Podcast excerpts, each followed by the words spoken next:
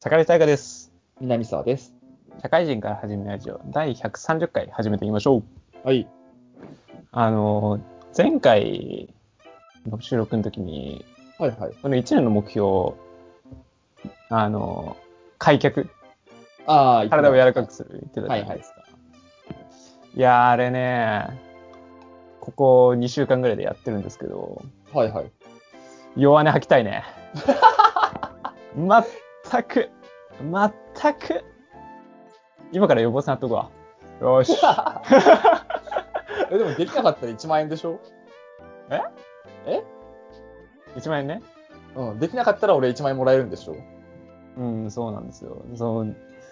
全然柔らかくなんないよね。もうこれ難しいよね。 また。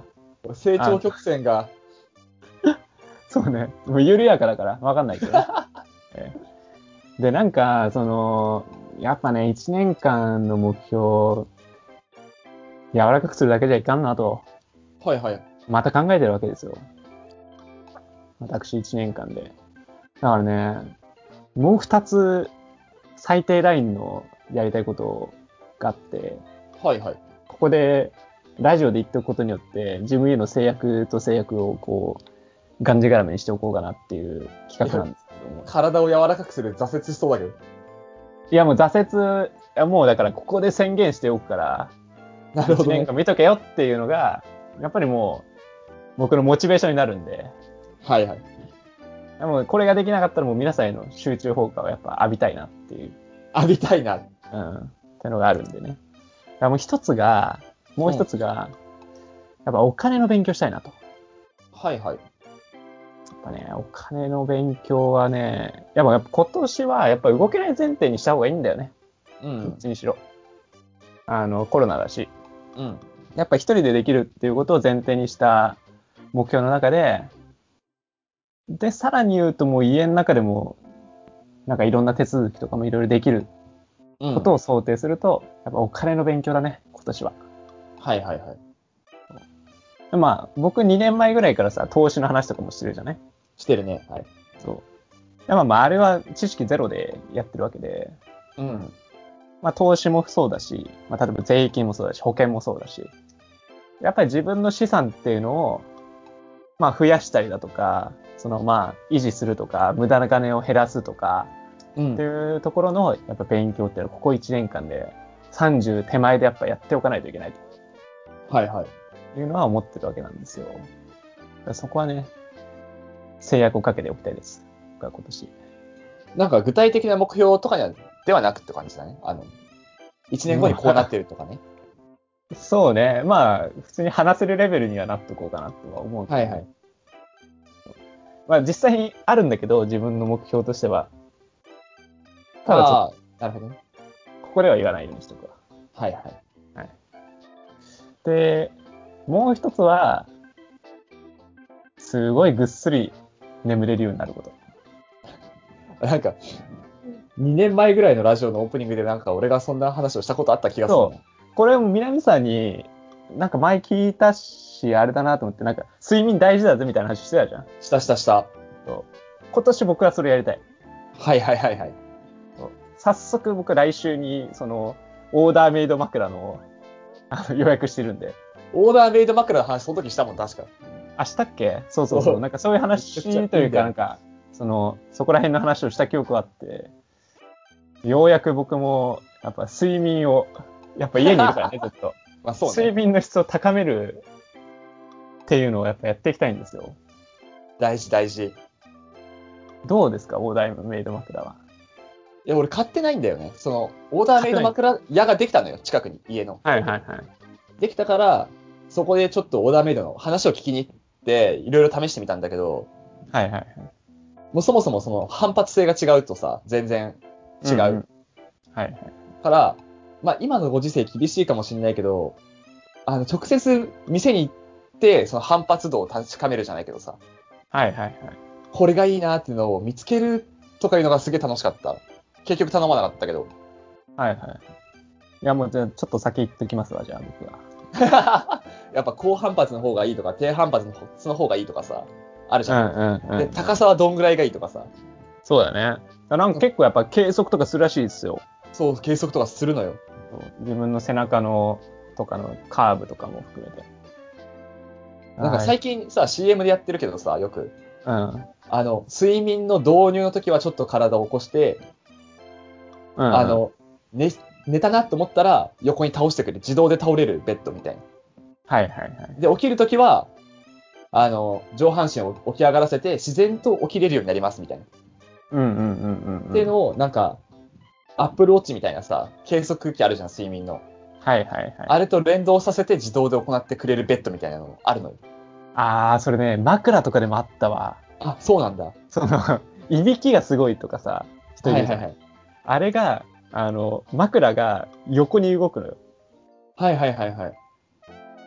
なんかこう、音を感知したら、横に動いたりとかして、そのなんか口の、その、軌道を確保するみたいなさ、はいはいはいはい。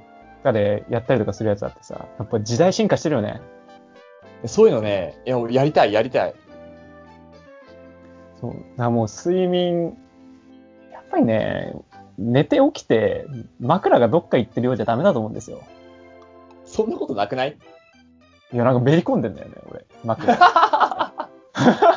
寝相どうなってんのあの、ベッドと、その、マットレスの間に枕がめり込んでんのよ。起きたらだか どう寝てんだよ、いつも。ら、そんなことじゃあかんと。だからいけないんだと。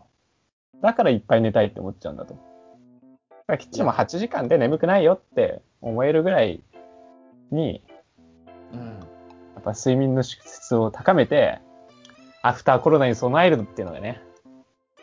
いや、もう、アフターコロナ以前にもう健康にも効くじゃん。す睡眠ってやっぱり。うん。美容にもいいとかさ。うん。もうね、なんか生活の基本は睡眠からといっても過言ではないと思ってるから。そう。だからなんかしっかり寝れるようになりました。お金も貯まってます。もう、やっぱそこで、うんでもその二つって、なんだろうな。人生の一番重要な二つぐらいな気がしてるわ。まあ、そうだね土。台のさうん。まあ健康かなと。もう一つ。あ、だまかあら、睡眠がね、健康にやっぱ関わってくるから。そうだね。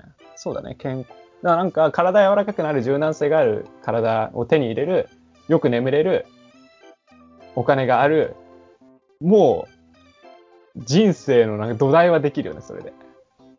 いやもうそこがしっかりできてんなら、もう心配はないというか。うん。やっぱそうだね。俺の目標、今回間違ってないな、1年。いや、目標は間違ってないけど、できる気がしないってことぐらいだね。間違ってるとこがあるとすれば。あの、究極論、南さんに1万払ってても、多少柔らかくなってればいいんですよ。 あのね、あの、足がもう、下につくとこまで行かなくても、柔らかければいいん ですよ。究極論ね。究極論ね。究極論ね。そうなんですよ。だし、睡眠も、まあ、全部がもう再呼吸しなくてもいいんですよ。うん。やっぱ自分の身の丈に合った、あの、それぐらいの高めるってことが大事なんで。そうね。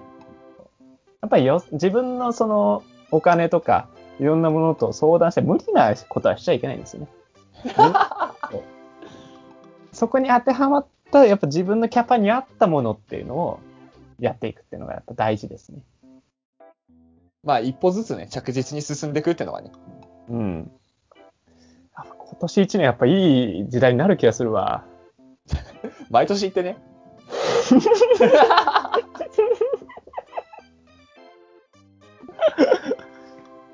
やっぱね、より一層ね、去年よりもいい一年。毎年1月には今年1年はいいなーっつって、12月に来年こそはっつって。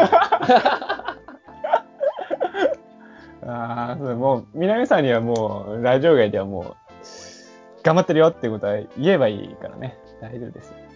まあそうね、収録外とかでね。そういうの言わなくなったらこいつやってねえな。俺結構覚えてるからね、そういうの。うん。皆さん怖いんだよね、そういう記憶力あるから。そうそうそう。他人のね、上げ足取ることばっか考えてるから。うん、僕、毎年、聞き返してますから。毎年聞き返して。あ、こんなん言ってたな、っつって。6月ぐらいで全部忘れてますから。で定期的に大河にこれ話して、あれどうなってるって進捗確認すれば、あ、そうだね。もうお母さんじゃん、それ。宿題やったみたいな。いすぐそうそう、宿題やった やあるって今からやるっつってんだろつっうるせえ。てうっせえばばっつってそれ、親だったらそそれでもやる、やり続けるけど、俺はやんなくなるから。頼むぜ。頼むぜ。こっちのそれか。頼むわ。じゃあ本編やっていきましょうか。今日ははい南さんの心理学です。よろしくお願いします。さあ本編です。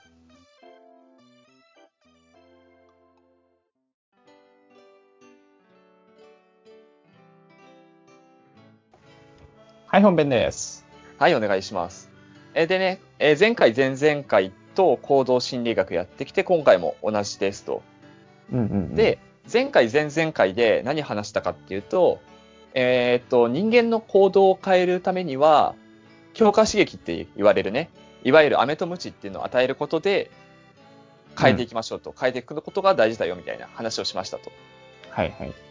で、これらってあくまで、まあ、何かする前提というか、行動する時のパターンを変えるにはどうすればいいのみたいな話だったと思うんですよ。うんうんうん。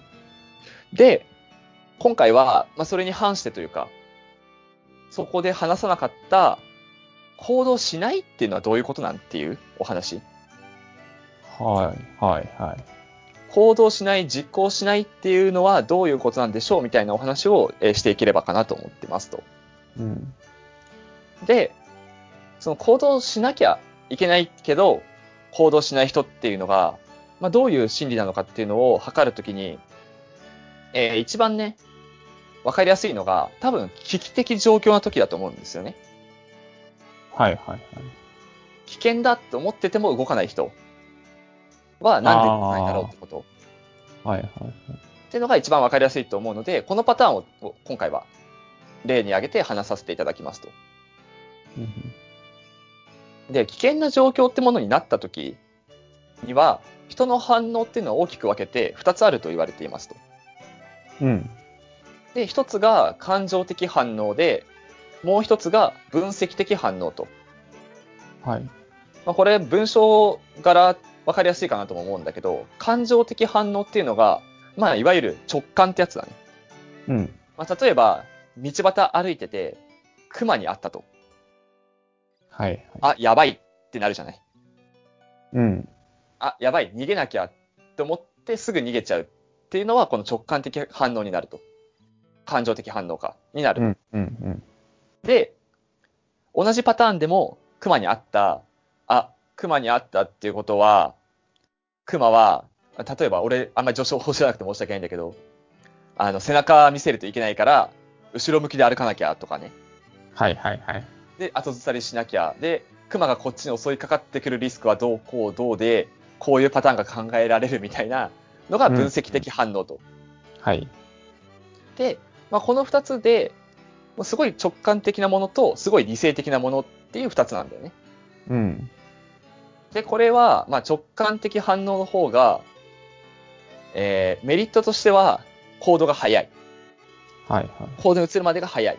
ただし、その行動が正しいとは限らないっていうね。うん。で、分析的反応の方は、えー現状把握が優れている。メリットとしては、現状把握と正しい行動を取りやすくなる。うんうんうん。でも、デメリットとして、行動までちょっと遅い。はいはい。っていうことが挙げられていますと。で、この、この行動しないっていう人の心理を見るときに、ここのバランスがまあおかしくなっているんじゃないかっていうのが真っ先に挙げられていると。うんうんうんうん。まあ、簡単な、すごい簡単な例で言うと、分かってるけど、いろいろ考えすぎて動けなくなっちゃうパターンってことだね。あるね。うん。で、これは、えっと、前回、前々回のお話で、人間の行動は、に意思は存在してなくて、環境と遺伝によって決まるってお話はいはい。が、えー前回、前々回だったと思うんだけど、それと一緒で、まあ、環境とか、それまで育ってきた環境とかで、この直感的反応を良しとしないようにな教育だったりとか、まあ、うん結構しっかり考えましょうみたいな教育がされすぎてる人っていうのは、こういうパターン、あの、分析的思考、分析的反応に、まあ、28とかで寄っちゃってるパターンうん、うん、であると、この行動っていうのは起きなくなっている。原因の一つなんじゃないかというふうに言われていますと。はい、はい。まあ、結構ね、最近の、えー傾向としても、この直感的反応っていうのは、否定的というか、うん。やめた方がいいですよみたいなうん。考えがあるんだけども、まあ、それもそれで正しいっちゃ正しいんだけど、まあ、要は今まで通りでバランスが大事だよって話なんだよね。うん。そのバランスがまあ崩れつつあるっていうのが、あ崩れてる人っていうのが、この行動しない人っていうのに当てはまるんじゃないかっていうお話ですね。はい、はい。で、もうこの、まあ、バランスよくするのが難しいってお話で言うと、この分析的反応っていうのは、まあ大事なこととして、情報がないと分析もできないじゃないですか。うん。はい、はい。そんな中で、まあ、今の世の中っていうのが結構分析するための情報量が多いというか、うん。間違っていること、正しいことを含めて情報量がすごい多い時代だとはい、はい。言われていて、まあ、さっきの熊にあった例で言うと、ネタ振りが正しいんだっけ間違ってるんだっけって両方説あるじゃない。うん、うん。まあ今だと結構間違ってるって説の方がよく聞くけども、それを直感的に、あ、ネタ振りしなきゃとか、あの、どっちが正しいんだっけになっちゃう。どっちかをしようより。っうん、うん。ていうところで、その行動が起きにくくなってるんじゃないかっていうのが言われてますよってことですね。情報型によって。うん、うん。で、もう一個が、えー前回のお話でもあった、この刺激を与えることが難しいってお話。行動しなきゃいけないっていうことに対してね。はい、はい。であって、まあ、危機的状況、さっきの熊の話で言うと、日常でそんなことありますってお話なんだよね。うん、うん、うん。だし、えーもっと身近な例で言っても、大地震とか、火事とか、うん。まあ、天災系とかね。って、頻繁に来ないじゃないですか、人生送ってて。はい、はい。まあ、一生に一回あるかとかに、二回あるかとかっていうレベルだと思うんだけど、うん。そういうものに対して、あのー実際にその場に遭遇した時に行動しなきゃいけないってすぐ思える状況がなかなか作れないと。うん。なかなか作れない上に直感的反応も、まあ、遮られてるというか、良しとされなかったら行動が起きにくくなっちゃうっていうお話になってますと。はい、はい、はい。で、まあ、世の流れとしてね、昔と比べて、あの、まあ、昔って本当に100年前とかの話だと、治安が良くないとかってお話もあったりするじゃない。うん。そういうのが世の中になってると、まあ、そもそも危険が少ない今の世の中。うん、うん、うん。という世の中になっているので、危険が少ない中で生活していると、危険に、に、えー触れた時の行動の速さが変わってくる。うん、うん。行動が遅くなっていくっていうのが挙げられますと。これが、えーっと、行動しない時になんで行動がすぐできないの起きないのっていうのの、まあ、原理になっているかなっていうお話が、まあ、今回のメインのお話でしたと。はい、はい、はい。で、えー分析的反応の方についてもうちょっと補足させていただくと、分析的反応を行うときは、まあ、さっきも言ったけど、正しい情報、間違ってる情報の精査も行わなきゃいけない。うん。まあ、さっきの熊の例で言うと、両方あったよね、説として。うん、うん。で、命の危険が迫ってるときに、両方試してみようはできないじゃないですか。そうだね。じゃあ、どっちを試すんだっていう、今一瞬のためらいがまず存在すると。はい、はい。だから家庭が1個増えてるっていうのが、まあこの悪いところというか、デメリットの大きなところになっていますっていうのがありますよねっていうお話ですね。うん、うん、うん。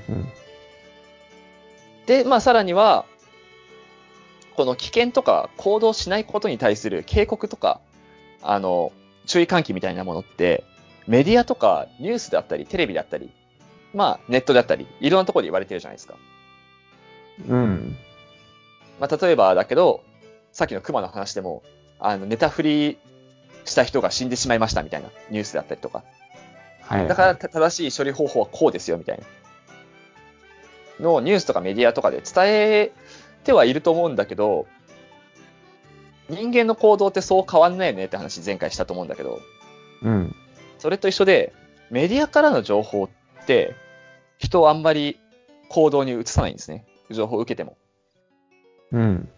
これはなんかアメリカの方の大学の実験であったんですけども、はいトヨタの車が他のメーカーの車と比べて1000台あたりの故障件数うん。が一番少ないですよっていうメディアがあったんだね。伝えてるニュースが。うん。うん。うん。だから、えーその男性は、じゃあトヨタの車買うかとうん。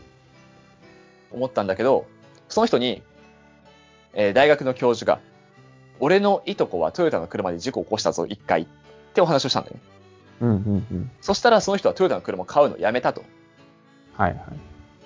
という例が挙げられるように、ニュースとかメディアで伝えられたことよりも、身近な人とか自分の知ってる人から聞いた情報の方が人間っていうのは優先しますと。うん。うん。はい。なので、えーメディアからの情報では人は動かずに、同じ情報でも友人とか知人から得た情報の方を優先的に、えー取っていく、優先的に情報処理していくっていうのが人間の心理になっていると。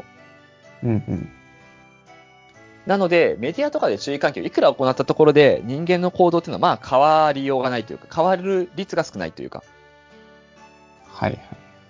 なので、えー人はね、この身を置く環境とか、周りにいる人間によって行動が変わるっていうのは、こういうことからも来ていますよってお話です。うん。うん。すごいね、簡単なことわざとしては、種に交われば赤くなるってやつですね。うん。なるほどね。そのその言葉通りね、えーっと、周囲に、この危険の行動の話で言うと、行動する人がいると行動するんだよね、ちゃんと。うん。ただ、行動しない人がいると、行動しなくなっちゃうと。うん。うん。これも、えっと、危険時とかの際によくあるんだけれども、自分でちゃんと判断できているはず。自分ではこうした方がいいと思ってるけども、例えば右に避けた方がいいとは思ってるけど、周りの人がみんな左に行ったら、つい左行っちゃうよね。うん。うん。うん。っていうのもあって、正しい環境に身を置かないと、えー人間の行動っていうのは正しい方向に行かないよってお話がありますと。はいはい。で、この行動って、この今のね、えっと、自分が正しいと思った行動を他人に委ねちゃうってお話って、発達心理学の40歳から50歳ぐらいのところでもお話ししたんだけど、年取るごとに自分ってもんが固まってきて、ちゃんと周りに流されずに行動できたりするんですよ。うん。でも、10歳、20歳とかで自分が固まってない時っていうのは、なかなか自分の判断に全て責任持てないというか、うん他人の。方に流れてしまうような状況で、なので、この身を置く環境が大事っていうのも、10代、20代の時は特に大事だよっていうのが言われています。うん。うん。うん。でもまあ、これもよく聞く話だとは思うんだけど、10代、20代の頃って、うわー、勉強してねーとかってお話よく聞くじゃないはいはい。とかあったり、やらないことが、まあ、美徳でああるみたいな風潮があったりすると思うんだよね。10代、20代の時って。三沢です ね。有名なやつだはい。で、その、やってないよっていうのを美徳にする、して、勉強してないわとか、まあ、能弁だったわとか、うん。で、今の俺たちの年代で言うと、タイが投資してるってよく言ってるじゃないうん。投資とかもお金のこと考えてないわーって人もいるじゃない一方で、はい同じ年でも。うん。っていう人たちの中で、あの、ちゃんと行動を起こしてる人だったり、この人が正しいんだろうなって思ってる人のところに身を置くっていうことを意識していくのが大事というか、そういうことをやっていかないと、行動することに対しても、えー一歩遅れてしまうというか、周りに合わせてしまいますよっていうのが、今回の注意点というかね、一は番い大事なところかなと思いますと。うん。なるほどね。なんで、まあ、親とかがね、自分の子供に教える際もそうだけど、身を置く環境を考えてあげましょうと。うん。ちゃんと考えてる人だったり、頭がいい人であったりの場所に自分の子供を置くようにする。うん。なるほどね。ってことはえ求められますし、10代、20代でもう自立しなきゃいけないような年の人は、自分が身を置く場所っていうのを考えなきゃいけない。うん。自分の身を置く場所をちゃんと考えてる人のもとになるようにしましょうっていうのが今回のお話でした。って感じですね。ねなるほど、なるほど。わかりました。じゃあ、エンディングです。はい。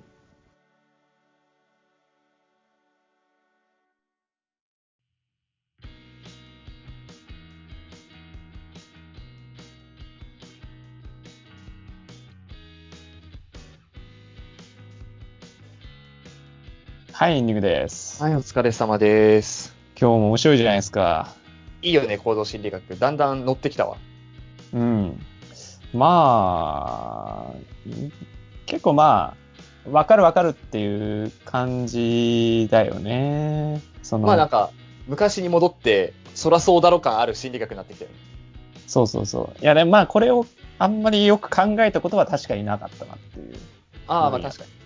うんだから今のさ、なんかさ、こう、世の中ととかで考えるとさ、こうう、ん。ツイッターとかすごいわかりやすくないなんだろああ、まあ確かにね。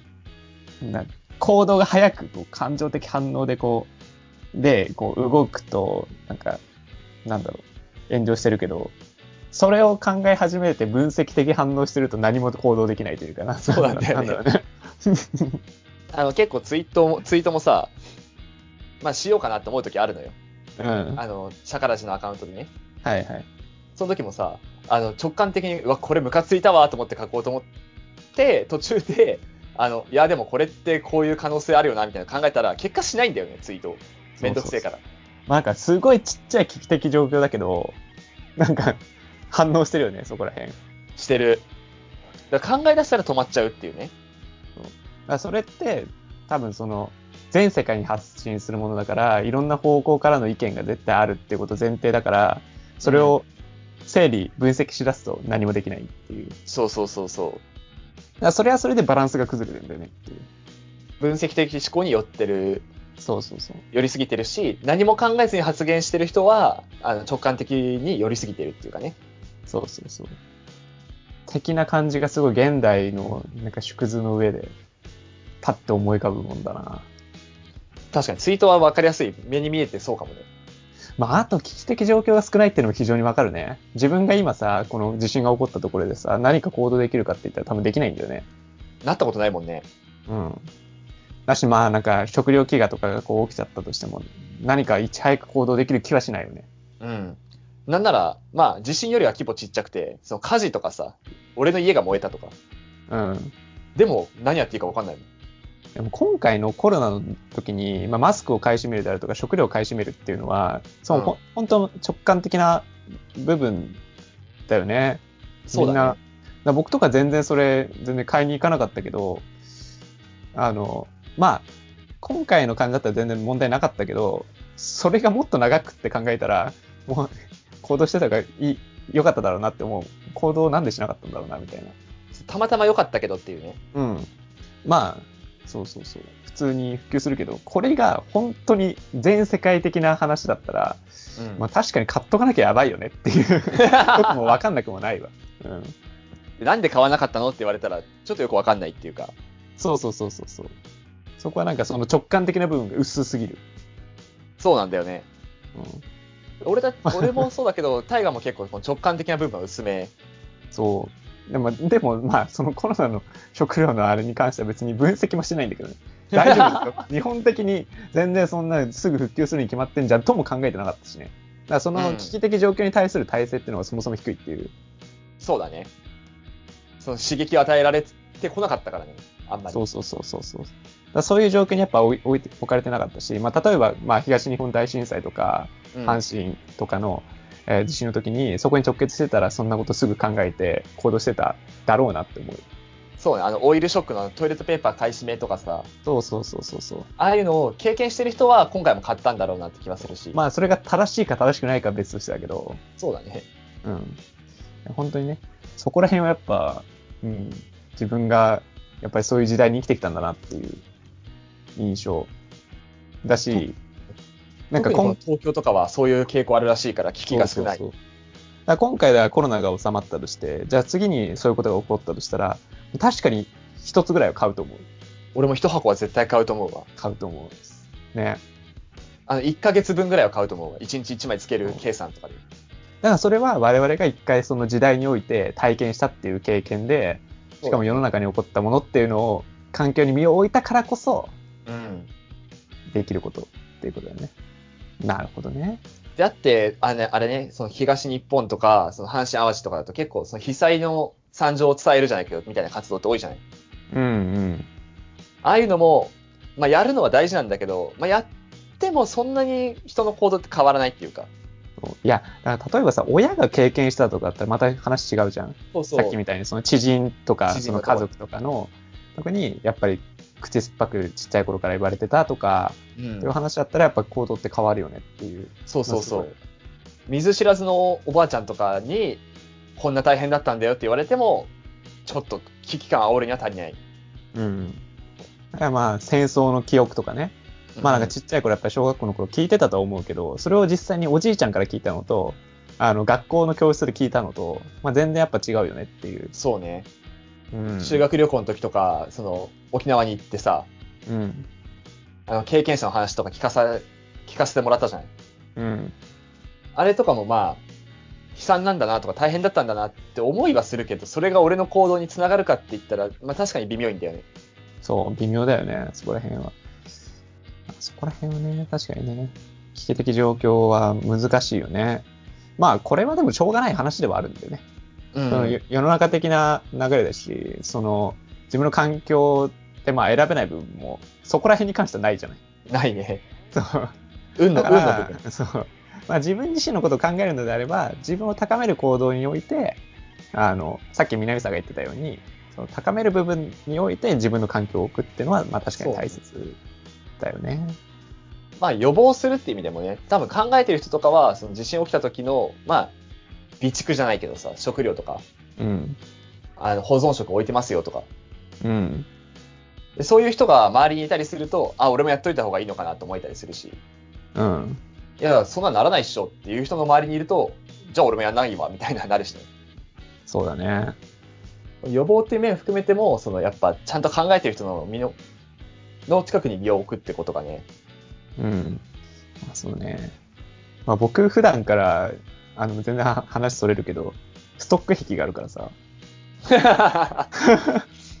割と食料とか、なんか消費財においても割と大丈夫なんだけどね。1ヶ月ぐらいは。 俺は逆にそれ全然ないわ、ストック壁。なんかティッシュとかもあるじゃないあるある。あれ、あの、1セットあるじゃん。うん。あれがないと不安なのよ。はいはいはいはい。それが、もう、1個とかだったらもうダメなのよ、僕は。1個とかだったらもう1セットないと、もう不安なのよ。だから1セットが切れた瞬間に1セット買っとくのよ、もう。はいはいはいはい。トイレットペーパーとかもそうだね。その、1セットは絶対に、あの、家の中にないと不安な状況。 0.9セットだったら1.9セットにするってことだそようね。そうそう。 それが1個削った瞬間にすっごい不安になる の。そういう癖は、まあ誰、だ誰から学んだわけでもないけど、癖はあるから、まあ、そこら辺はあんまり不安でも思ってないんだけどね。備蓄面に関してはね。そう、備蓄癖、備蓄癖がね。ああ、なるほどね。自分の環境、確かにな。なんか、いい、難しいね。その10代、20代の段階で、その自分のこと考えて、その、ね、環境を身に置くっていうのも、まあ、さらに言うと、もうちょっとちっちゃい頃だったらさ、親がそういうのを選択してあげなきゃいけないっていうのは、なんか、非常に難しいよね。まあできることとしては、なんか前の番外編につながっちゃうけどさ、うん。あの、それなりの高校行ったらそれなりの人がいるからさ、そうだね。それで言うと、俺たちの高校はまあまあ、ちゃんと考えてる人多かったと思うのよ。まあ、自然の流れ、その環境にいるから大学に行こうって思ったしみたいな。そうそうそうそうそう。大学は俺はあんまりいい環境じゃなかったけど、いい環境行ったら多分周りも意識高いしね。うん。だからなんかまあ、自分の、みんながそう思ってるから自分もそのレベルなんだろうだし、こういうやんなことをやんなきゃいけないっていうのが、まあそう自然と身につくけど、まあなんかそこまでだよね。なんか社会人になってから、それを身を置くって、まあ仕事面以外において、まあ割と難しいよね。その自ら置こうって強く思わない限りの話だけど。ああ、社会人になっちゃうと難しいね。ね。まあ、仕事だけだったらね、職場環境変えるとかね、いろいろ選択肢があるけど、プライベートでなんかそういうとこに、ね、まあだから、まああれで言うと、まあ切るっていう作業の方が多いかもしれないけどね。その社会人になって考えてないなこいつって人をどんどん切っていくそう、逆に言うとそっちがメインの話になるかもしれない。その人に対して自信時間を使わないとか、うんとか、っていう選定の時代にちょっと、あの、20代というか、就職してからってしばらくっていうのはそういうのの方が多分効果的かもしれない。俺たちも自然とねあのよく5人で集まってた連中が気づいたら3人になっちゃったからそういう問題か、まあ、そういう問題でもあるが、かな5。人だからさちゃんと考えてる方3人集まってるじゃんまあ、そうだね。 見事にそうだけどね。その流れかなって思っちゃった今俺うん。あの割とまっとうな3人が残ってまっとうじゃなかったのが切られてるその人に対して時間を使うか使わないから。俺で言うと大河とか小島に時間使うのは俺は良しとするけどうん。そのそうだねもう2人に使うかって言ったらそうではないうん。まあ、自然とそういうのも行ってるっていうことはいいことかもしれないね。そうね自分を高めるって意味ではいいことかもしれないうん。まあ、それもちゃんとね、分かった上でやるのが、まあ、理想ではあるけどね。分からないうちから切っちゃうともったいないし。そう。まあでも結局それが、な、なんだろうね。結局楽しいことにつながってると思うんだよね、僕は。その、なんだろう、うん、その人に時間使いたくないなとかって無意識に思ってるっていうことは、なんかこう、うん正直、なんだろう、楽しくないっていうことなんだろうなっていう、はいはいはい。まあ、そうだね。うん、直感的な話だけど、なんか一緒にいて面白くないな、みたいな。あんまり。そうまあなんか僕の、なんだろうな、その、そこら辺の線引きって、つまり一人でいる方が楽しいか楽しくないか、なんで、ね。あ、はいはいはいはい。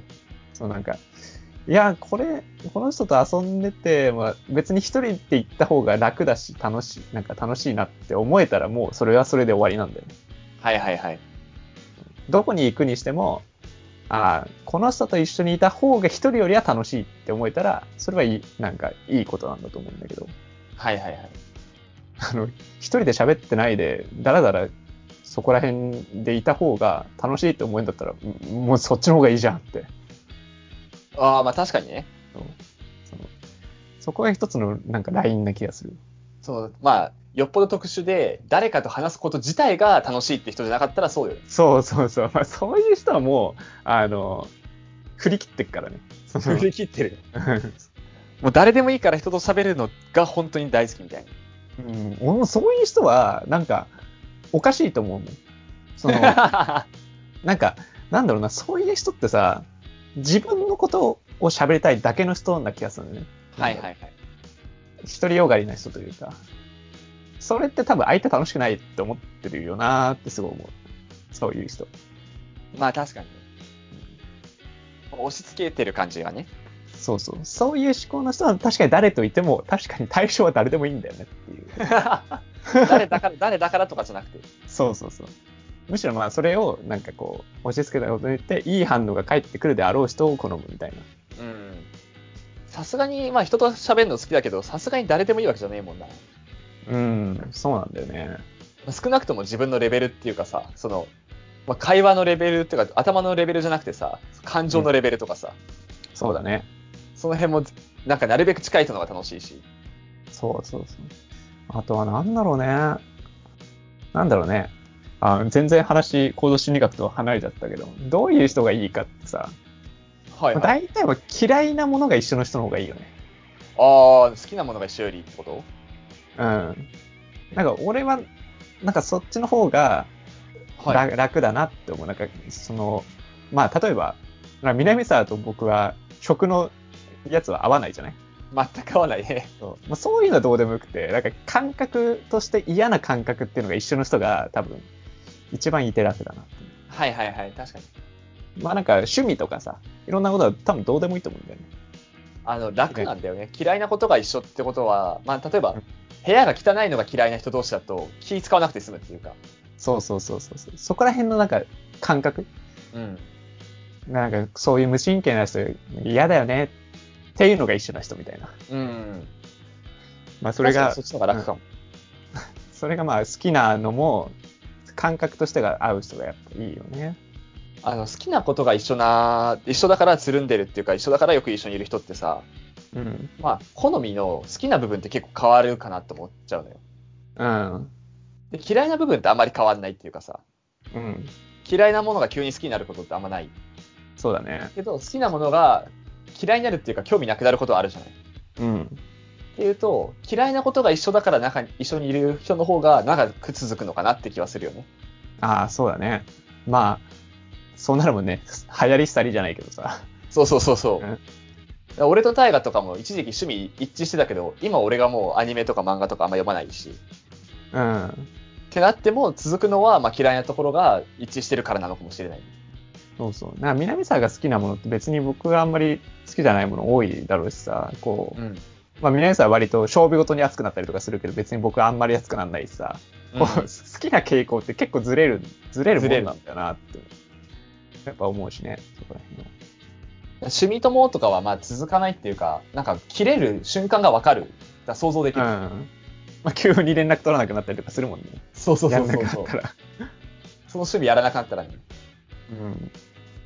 あまあ、僕はあんまりそういうのないんだよな。同じもの好きなものだけでずっと繋がってる人ってあんまりいないな。はいはいはい。まあ好きなものが移り変わっても結局似てるから好きあの同じもの好きになっていくっていうのは結構あるかな。中学の友達とか。はいはいはいはい。で今で言うと、そのアニメとかは興味なくなっちゃって、その人もアニメとか好きだったから中学の時つるんでたのよ。うんうんうん。けど、その人が、俺がアニメ嫌い、あんま好きじゃなくなっちゃったけど、その人はまだアニメ好きで、うん。でそのゆ行く先に野球がたまたまあって、今俺野球結構好きじゃん。はいはいはい。でその人も野球もともと好きだったから、そこで一緒になってみたいな。うんうんうんうん。で好きなものが前に出たから違うことでも好きが一緒になるみたいなパターンはあるかな。はい。移り変わる趣趣味ともね。そうそうそうそうそう。前までのそのアニメ好きが集まってたところと野球好きが集まってたところにたまたまその二人が一緒に行ったみたいなはいはいはい。状況はあり得るのかな。なるほどね。で俺と大河で言うと一個しか合わなくて、だから本当は多分合ってないんだろうなって気はする。うん。合ってないと思うよ。 そ本こ当のら趣辺味思考は。はねうん。全然違うと思実は違うパターンね。う。うん。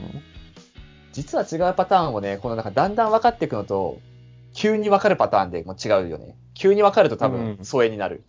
そうだね。確かにね。だんだん、あ、た多分違うんだろうなって分かってて離れていくと、まあなんやかんや繋がるっていうか。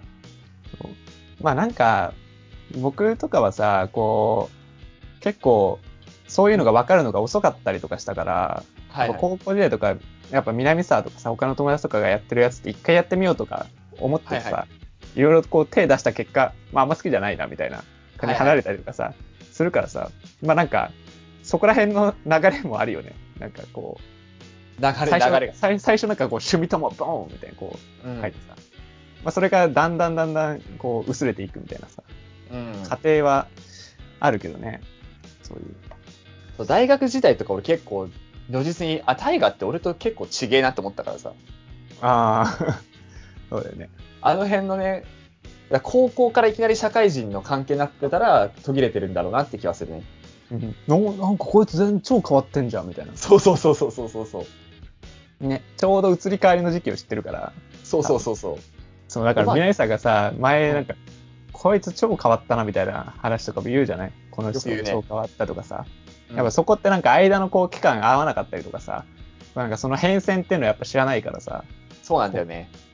その人はなんかすごい急に変わったように見えるけどさ、実はそうではなくてこう、じゃん、だんだんだんだんこう、ずーっと会ってれば気持ちの移り変わりとかさ、把握した上でさ、そうね。わかるけど、急に変わるとやっぱちょっと打ってくるもんね。ああ、なんか違うわって急に温度差がね。まあ、大河とはね、でも嫌いなものが一致してる感はね、ずっと一一生あるからね。うん。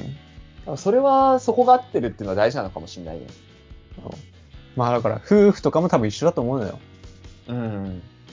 とか、の彼女とかも、その、結局、人と付き合う上で、趣味だけで繋がるってことは絶対ないし、うなんんか。好きなものだけでは続くものではない。むしろ嫌いなものが一緒の方が続くみたいなことは、うん多分あるんだろうなって思う。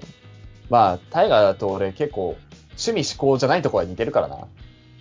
そう ね。スタイル的だね。そうそうそうそうそう、スタイルス的タンなディとンこグはスタイルが一緒だから。動物占いでも一緒だったもんね。懐かしい。二人とも狼で一緒だから。青か紫だっけそうそうそう。南沢が青で、僕は紫で。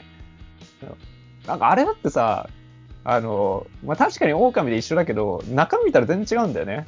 書いてあることがさ。そうまあ、全然狼なのみたいな、一見。そ二人とも。狼なんですかって感じだけど、まあ狼なんだよねみたいな。そう。 そういうことよね。そうそうそう。似てるように見えないけど、実は一緒みたいな。いや、そうなんだよ。ちょっと面白いよね、そういうのは。面白い。まあ、人間関係面白いんだよな、そういうの。まうん。あ、面白いからといって、自分見てみると、まあ、決してね、あの、いいことばっかじゃないっていうね。そう。まあまあ、だから、これからまた30歳に向けていろいろあるんだろうけど、まあ、面白いよな、そこら辺。どうなっていくのかね。うん。いやもうこの年になると予予測もある程度できるしな、どういう人が合ってるとかね。初対面とかでも。いや、本当にわかりやすいよね、そこら辺は。この人と会うわとか、この人と会わないわとか、初初見で結構分かったりする。うん。いや、それがいいんだか悪いんだかはあれだけどね。 ある種見つけだからね。なんかまあ、確かにな、人生を高めてくれそうな人に、と親密になるっていうのは、いいね。なんかちょっとそれ意識して考えてみようかなってちょっと思ってますね。ね、それができるのが最高っていうのは分かるからね。うん。まあそんな人と出会うのがそもそも大変ではあるんだけど。そう。あとなんかな、ここ一年またちょっと、そういうとこに自分から足を出向いてみるっていうのも必要かなと思いますね。そうね。時勢があれのせいでちょっと難しいけど。うん。さて。じゃあ、今日は締めていきましょう。社会人から始めるラジオはお便り募集しております。番組の感想や相談など何でも募集しております。メールアドレスは、シャカレジ199にアットマークジメールドットコムです。シャカレジは英語199の数字です。syakaradi199 にアットマークジメールドットコムです。Twitter の DM でもお待ちしております。はい。それではまた来週お相手はタイガと。南沢でした。